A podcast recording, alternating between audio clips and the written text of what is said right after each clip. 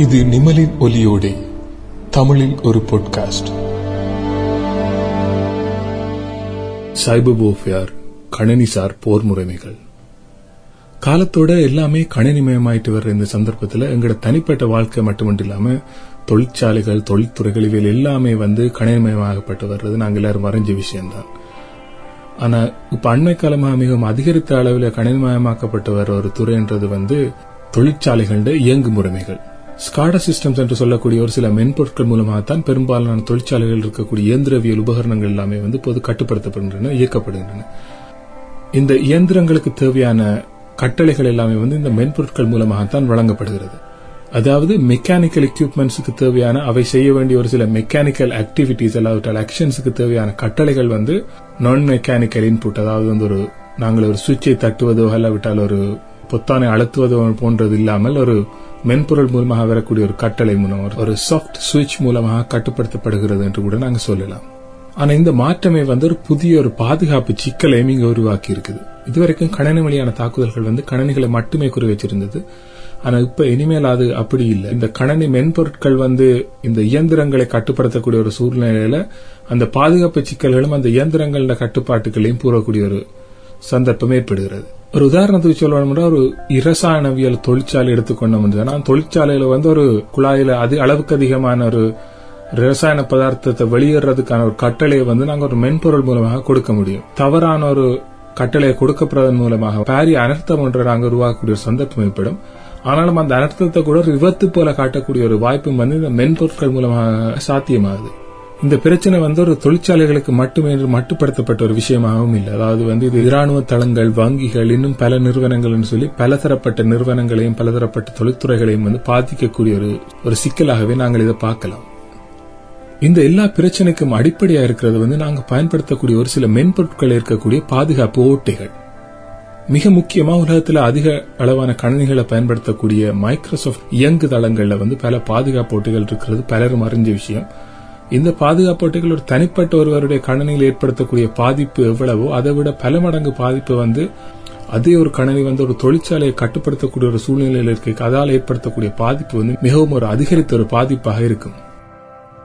சற்று பின்னோக்கி போய் நாங்க இந்த ஆரம்பங்களை பார்க்கலாம். எண்பதுகளில் கணனிகள் பொது பாவனைக்கு வர தொடங்கிய காலங்களில் பெரும்பாலான தாக்குதல்கள் வந்து ஒரு ஆபத்தில்லாத தாக்குதல்களாகவும் வரான ஓட்டைகள் அறிந்து கொள்ள வேண்டும் என்ற ஆவல்ல வருவர்களுடைய தாக்குதல்களாகவும் தான் இருந்திருக்கே அவற்றால வந்து தீய விளைவுகளை ஏற்படுத்தக்கூடிய தாக்குதல்களாக இருந்ததில்லை. தொண்ணூறுகளில் தான் முதல் முதலாக வந்து நாடுகள் இந்த சைபர் போஃபியார்ன்றதுக்குள்ள வர தொடங்குகின்றன. அதாவது வந்து இந்த கணினி முறையில வந்து தாக்குதல்கள் நடத்தப்பட முடியும் என்ற ஒரு சாத்தியத்தை வந்து தொண்ணூறுகளில் தான் வந்து நாடுகள் உணர்ந்து கொள்வது அதற்கு பிற்பாடு வந்து ஆயிரத்தி தொள்ளாயிரத்தி தொண்ணூறுகளில் பிற்பகுதிகளில் வந்து வெவ்வேறு நாடுகளும் வெவ்வேறு பாதுகாப்பு நடைமுறைகளை வந்து இது சார்ந்து கைக்கொள்ள தொடங்குது. ரெண்டாயிரங்களுக்கு பிற்பாடாக வந்து இந்த சைபர் போஃபேரலைடு கணினிசார் போர் முறைகள் என்றது வந்து அநேகமான வளர்ச்சியடைந்த ராணுவங்கள் ஒரு அங்கமாகவே வந்து இது உருமாறிட்டது. சீனா ரஷ்யா போன்ற நாடுகள் தான் வந்து இந்த சைபர் ஃபேரில் முன்னணியில் இருக்குன்னு சொல்லக்கூடிய நாடுகள்.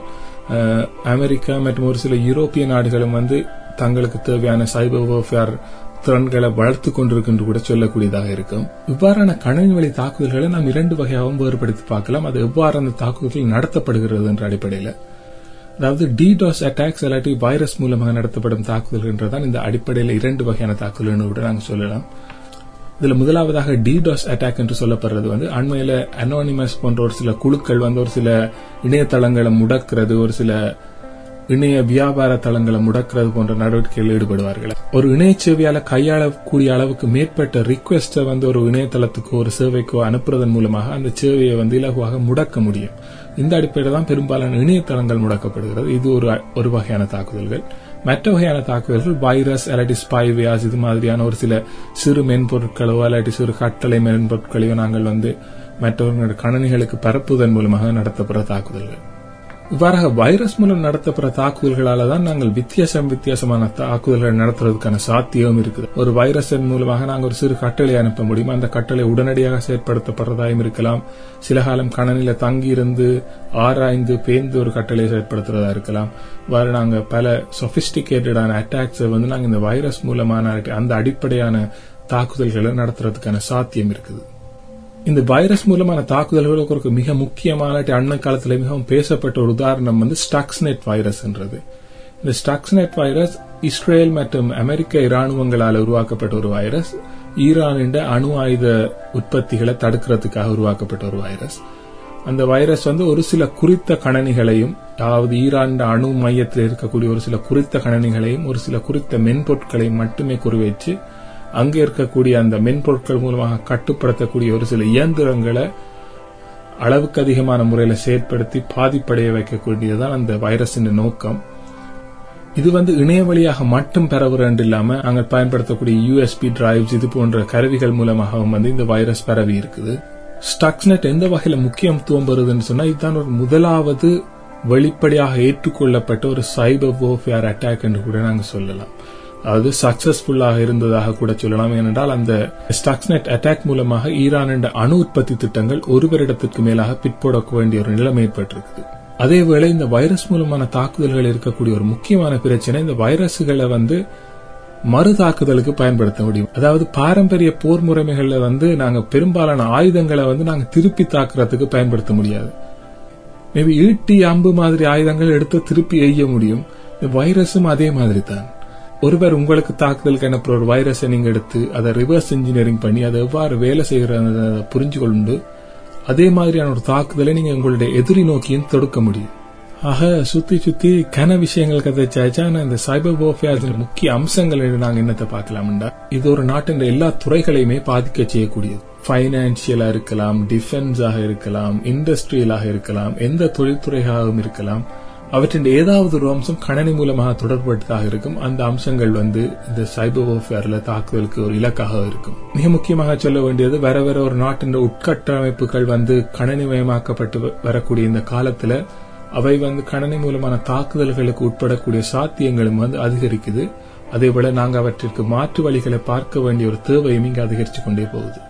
இவ்வளவு சிக்கல் இருக்குதே இவற்றில தடுக்கிறதுக்கு நாங்க என்ன செய்யலாம்னு சொன்னா முதலாவது அழிவு காலம் வந்துட்டுது இனி ஒன்னும் செய்யலாது எல்லாமே நாசம்தான்னுட்டு தலையில கைய வச்சிட்டு இருக்கிறது இரண்டாவது இந்த தாக்குதல்களுக்கு நாங்க எவ்வாறு பதில் தாக்குதல் நடத்தலாம் இவ்வாறான மாற்று நடவடிக்கைகளை செய்வதன் மூலமாக இந்த தாக்குதல்களை நாங்க கட்டுப்படுத்தலாம் இவற்றிலிருந்து தப்பிக்கலாம்ன்றதுக்காக யோசிக்கிறது. அடிப்படையா செய்யக்கூடியது இந்த கணினி மென்பொருட்கள் அல்லாட்டி இயங்குதளங்களை வழங்கக்கூடிய மைக்ரோசாஃப்ட் போன்ற நிறுவனங்கள் வந்து தங்களோட மென்பொருட்கள் இருக்கக்கூடிய அடிப்படையான வலுக்களை நீக்கிறதுக்கு விரைவாக முயற்சி செய்கிறது.